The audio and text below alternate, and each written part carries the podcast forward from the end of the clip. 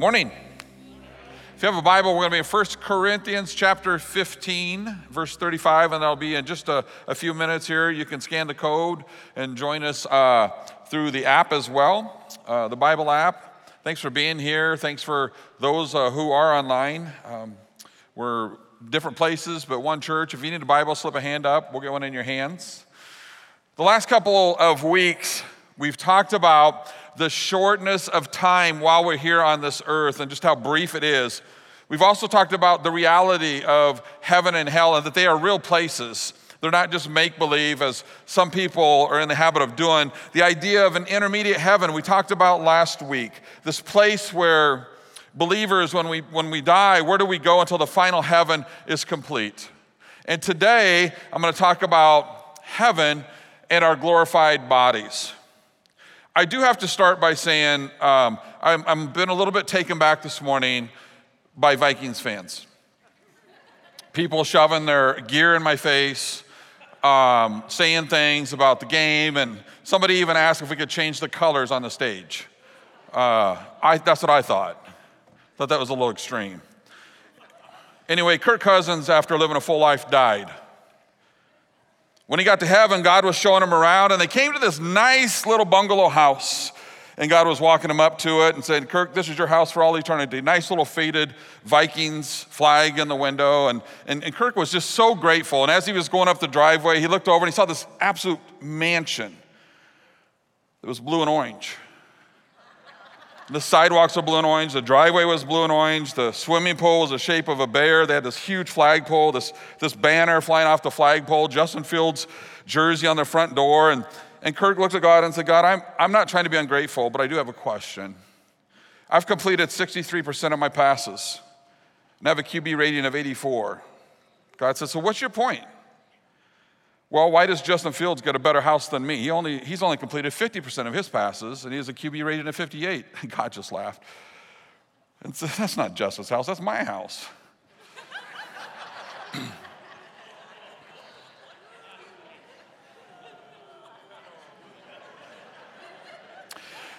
Here, here's, here's the bad news, guys. Um, as I was preparing this message, it's going to be about three hours long.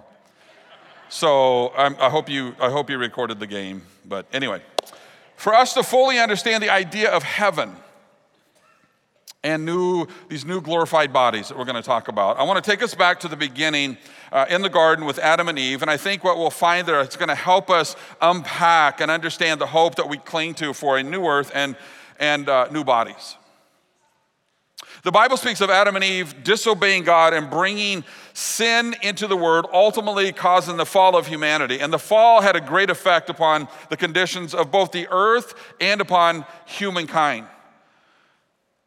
First, there's the spiritual separation.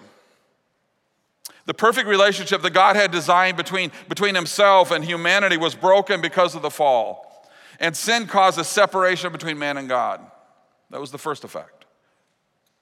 There was a judgment placed on the woman. First, the woman would suffer increased pain in giving birth to children. I have verified that, and it is true. Had the fall not occurred, the pain of childbirth would not exist. There was judgment on the man. Man, because of the fall, would now have to, to labor on a cursed earth just to survive. Work surely existed before the fall happened, but, but now it would be uh, just incredible, uh, exhausting toil and this, this suffering to have to work. He could no longer just partake and eat of the, of the land, he had to work for it now.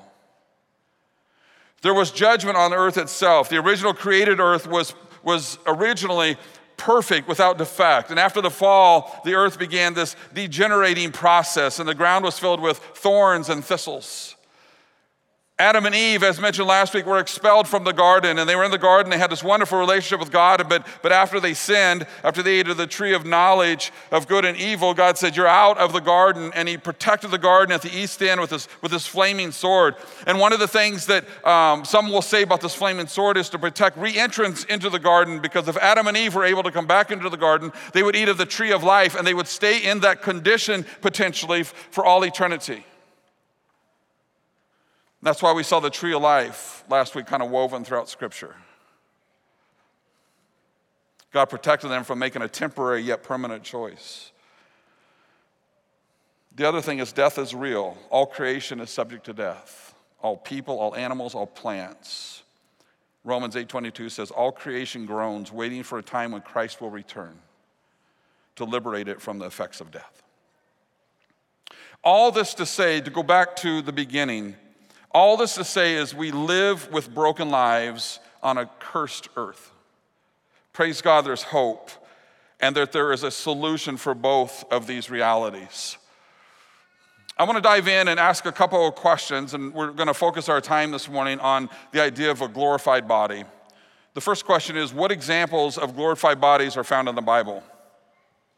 And I want to present to you three. The first is Moses and Elijah. In Luke chapter 9, 28 through 31, and these scriptures will be on the screen for you until we get to the first Corinthians passage. This is what it says. About eight days after Jesus said this, he took Peter, John, and James with him and went up onto the mountain to pray. And as he was praying, the appearance of his face began to change, and his clothes became as bright as a flash of lightning. And two men, Moses and Elijah, appeared in glorious splendor, talking with Jesus. And they spoke about his departure, which he was about to bring to fulfillment at Jerusalem.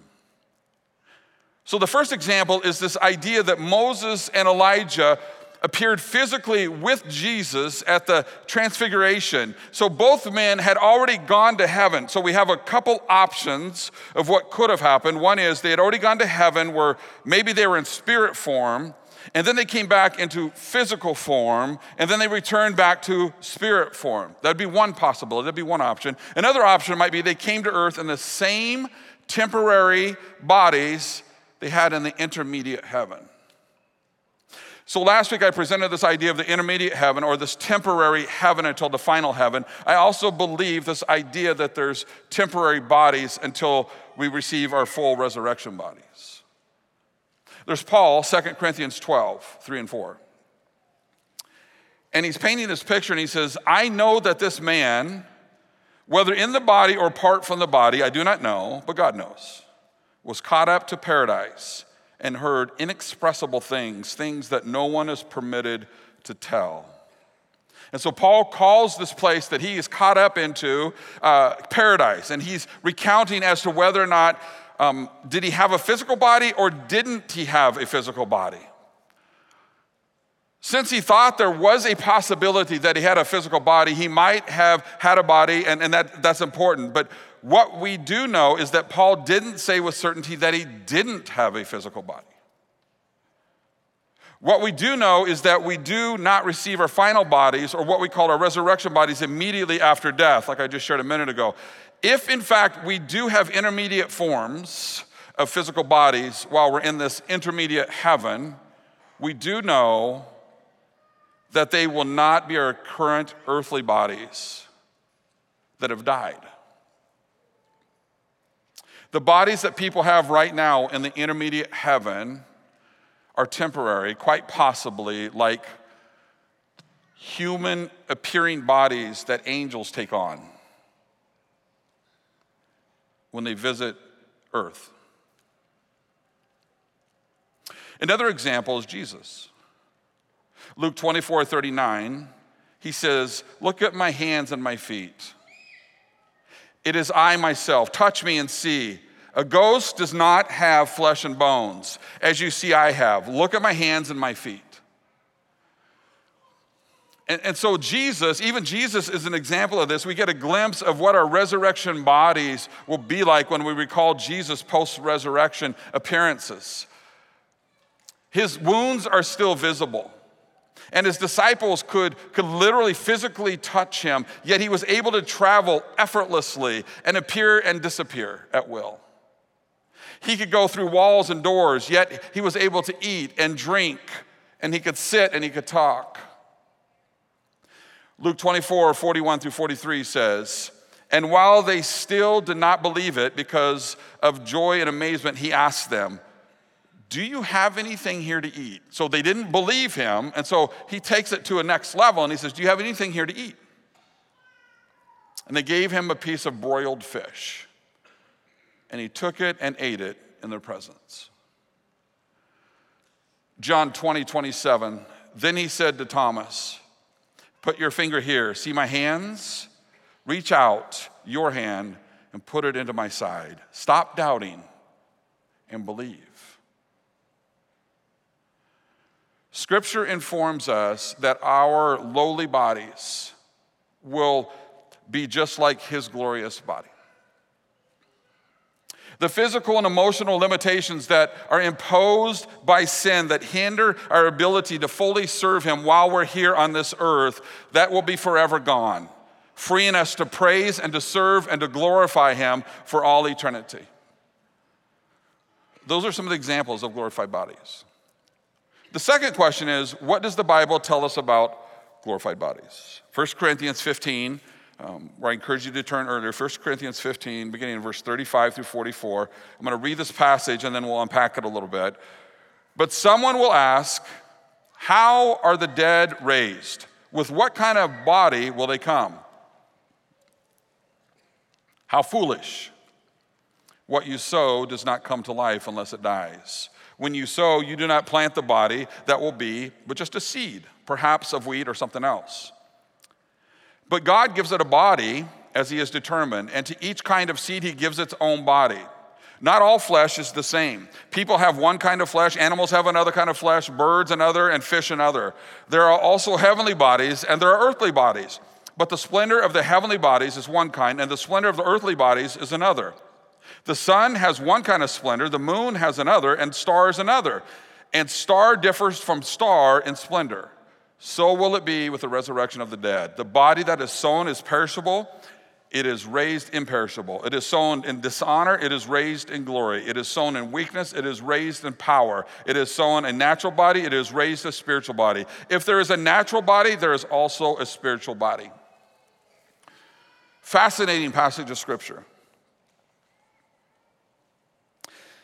Paul is suggesting here that each person will be unique and will differ one from another.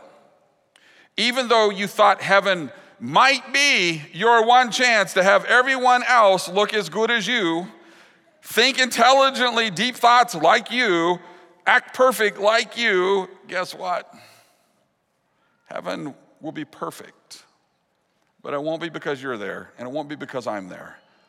It's like that saying if you, if you find a perfect church, please, whatever you do, do not go there because you'll mess it up, right? The same for heaven. In fact, if in fact you and I could make heaven less perfect than it is, trust me, we would. So just keep telling yourself how great the world would be if everyone else was just like you, because then I think you'll be pleasantly surprised when you step into eternity. After Paul had, had taught about the resurrection of the body, the Greeks, another group of people, who were well entrenched into philosophy came back, so they listened to all this.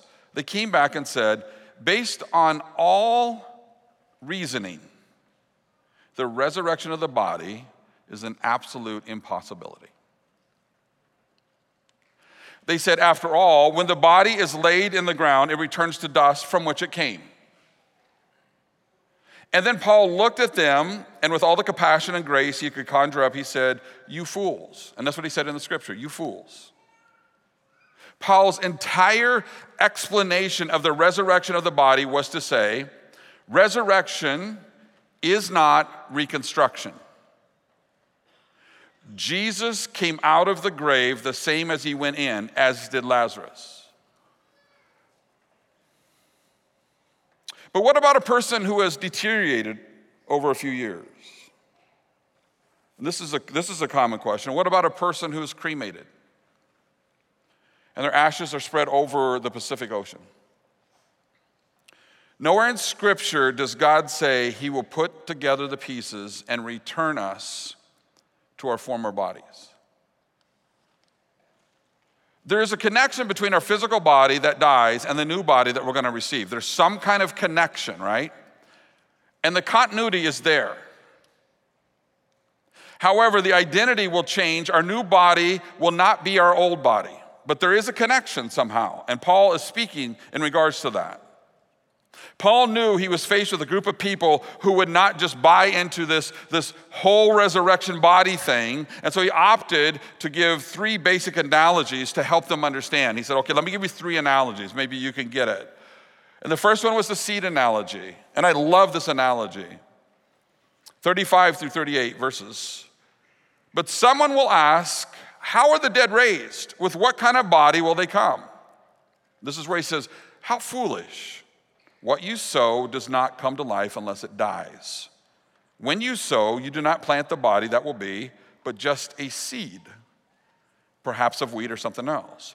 But God gives it a body as He has determined, and to each kind of seed, He gives its own body. When you plant a seed in the ground, you do not return at harvest expecting to see the same seed. You come expecting to see something that has grown out of that seed. Nor do you plant a watermelon and expect to come back and find a cantaloupe. So the seed you sow will not be the exact fruit or vegetable you harvest. However, there will be continuity between the two. And that's what Paul's saying. There's something that links us from here and now to then and there regarding our bodies. The harvest is always more beautiful and more developed and more complete than just the original seed that was planted. What value would there be for God to just collect all of the parts and reassemble us to be the same? What if you got the parts mixed up? Can you imagine men ending up with your wife's brain? We wouldn't know what to do with the brain that has been so developed and so used. Women, imagine ending up with a man's brain. For the first time, a light bulb would go off. You would literally come to the conclusion that when you've heard a man say to you, I'm thinking about nothing, you would actually now believe it, that that is possible. Verse 42 through 44 it says the physical body that is sown is perishable. In other words, it will wear out, it will decay. It's only good for so long. While I was finishing up my undergraduate work and master's degree, I worked at a place in Iowa called AGI. We were a warehouse that serviced a bunch of uh, grocery stores, and I was the perishable foods uh, inspector manager and it was my job to inspect all the produce and all the meat and all the, the vegetables and, that would come in and, and, and the dairy. And, but the dairy and the meat were easy because they had, they had dates on the box. And so you could literally just look at it and say, well, this is too close dated, so we don't want it. Or sometimes we would receive it anyway, like, like uh, yogurt, and we just pass it out to all the workers. But, but produce was a little different story, so there were unique things you had to check for. And I still remember um, watermelon is transported in a semi truck about waist high, and they're just stacked on top of each other. And uh, you had to go in, and, and it was called lumping. So one person would unload the truck, you grab a watermelon, you throw it to another person, they put it in a crate. There'd be 50 in a crate, they'd move the crate, and they'd start all over. Well, as that's happening, I'm working my way into the truck, checking these watermelon. And one of the easiest tests for watermelon is uh, Lori and I, Lori still thinks I have it because we go pick out a watermelon. She's like, You pick out the watermelon, you know how to do this. I'm like, eh, No, no. So you pick up a watermelon and you, you do the thumb test and you press as hard as you can with your thumb and see um, if, if your thumb just pops in, it just obviously is a sign that it's overripe. And we had this truckload of overripe watermelon, hundreds and hundreds and hundreds of watermelon that I had to tell the truck driver we're not taking. And he had just driven from Georgia all the way to Ankeny, Iowa without stopping, literally. And I, he said, What do you want me to do with these? And I said, that's not, that's not our issue, that's your issue. I don't know what you want to do with them. Our bodies are perishable. And Paul says, when we are raised, we will be imperishable, perfect in every way.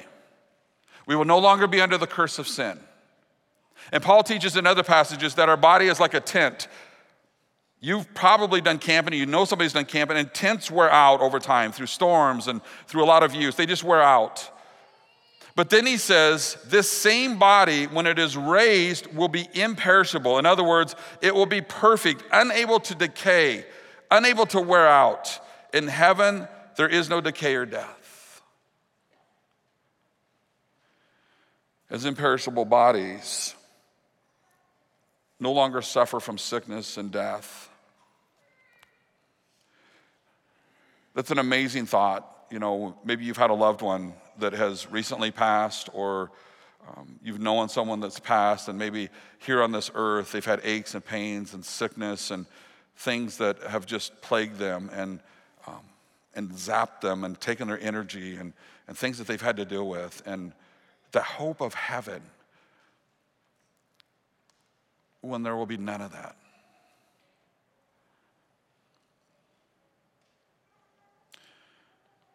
Our new bodies will be honorable in that way. They will not be shamed or shameful because of sin. When Adam and Eve sinned, the first thing they felt was shame because of their nakedness. Do you remember that? And although the Bible doesn't portray glorified bodies as being naked, but rather clothed in white garments, they will be pure and undefiled by sin. Our earthly bodies are weak in many ways. Not only are we subject to the natural laws of gravity and time and space, but we are also weakened by sin and its temptations that we face on a daily basis. Our glorified bodies will be empowered by the Spirit that owns us, and weakness will be no more. He uses the flesh analogy, verse 39. Not all flesh is the same. People have one kind of flesh, animals have another, birds have another, and fish have another, he says. We don't have tails like a wolf. Birds don't have fins like a fish. Fish don't have beaks like a bird. If in fact God can create such diversity in various forms of the flesh, can he not also make different kinds of bodies for each person at the resurrection? I believe so. Then there's the heavenly body analogy in verse 40 and 41. There are also heavenly bodies and there are earthly bodies, but the splendor of the heavenly bodies is one kind, he says. The splendor of the earthly bodies is another. The sun is one kind of splendor, the moon is a kind of splendor, the stars another, and the stars different from stars in splendor. He says, So it will be with the resurrection of the dead. The body that is sown is perishable, it is raised imperishable. Sown in dishonor is raised in glory. Sown in weakness, raised in power sown a natural body, raised in spiritual body. If there's a natural body, there is also a spiritual body. So Paul is suggesting here that our glorified bodies will be different than our earthly bodies. And in fact, each person will be different from each other. The sun has one degree of splendor, the moon, the stars, they differ from each in, in magnitude and brightness and beauty in these two verses, Paul is saying not only will earth, earthly and glorified differ, but glorified bodies will also differ from one another. And people often will ask uh, the question, well, how old will we be in heaven? I, I don't know the answer to that. Um, all I know is that we will be perfect. It doesn't matter, even if he, if he decided to keep age, we will be perfect. We'll be without ailment. We won't know that about each other. Some have said, well, will we all be the age of 33, the age of Jesus? I don't know. Maybe. Genesis 2 7 says, The Lord God formed the man from the dust of the ground, and he breathed into his nostrils the breath of life, and the man became a living being. And so we step back even from reading that verse and we ask, why does the resurrection of the dead seem so radical, knowing that God literally in the beginning took some dust in his hands and he breathed life? And made man. Just as our earthly bodies are perfectly suited for this life on earth, our resurrected bodies will be perfectly suited for our life in heaven. We'll have some kind of form, solidity to the touch, maybe no hindrance of travel. We'll be able to enjoy food, but not driven to it by necessity for nourishment or fleshly desire. The bodies we'll inherit will be more like God had originally uh, planned for us, rather than what we now abide in due to the weakness of our sinful flesh. We'll be glorified with Christ, and that glory will extend to the bodies that we inhabit. I don't know if you have read the book Heaven by Randy Alcorn or if, you're reading it. Several of you are, are reading that now, and several of you are, have picked up the, the children's copies and are, are sharing that with your children at bedtime. I've heard different stories. And one of the one of the things that Randy presents that I've always been fascinated by, and it kind of just, my mind just kind of, when I first read it the very first time, is this idea of this right here could be heaven. I want you to imagine, and this is what he does in the book, but imagine that heaven could be very similar to what we experience now. We work, we have relationships, we worship, we have hobbies but there's no sin.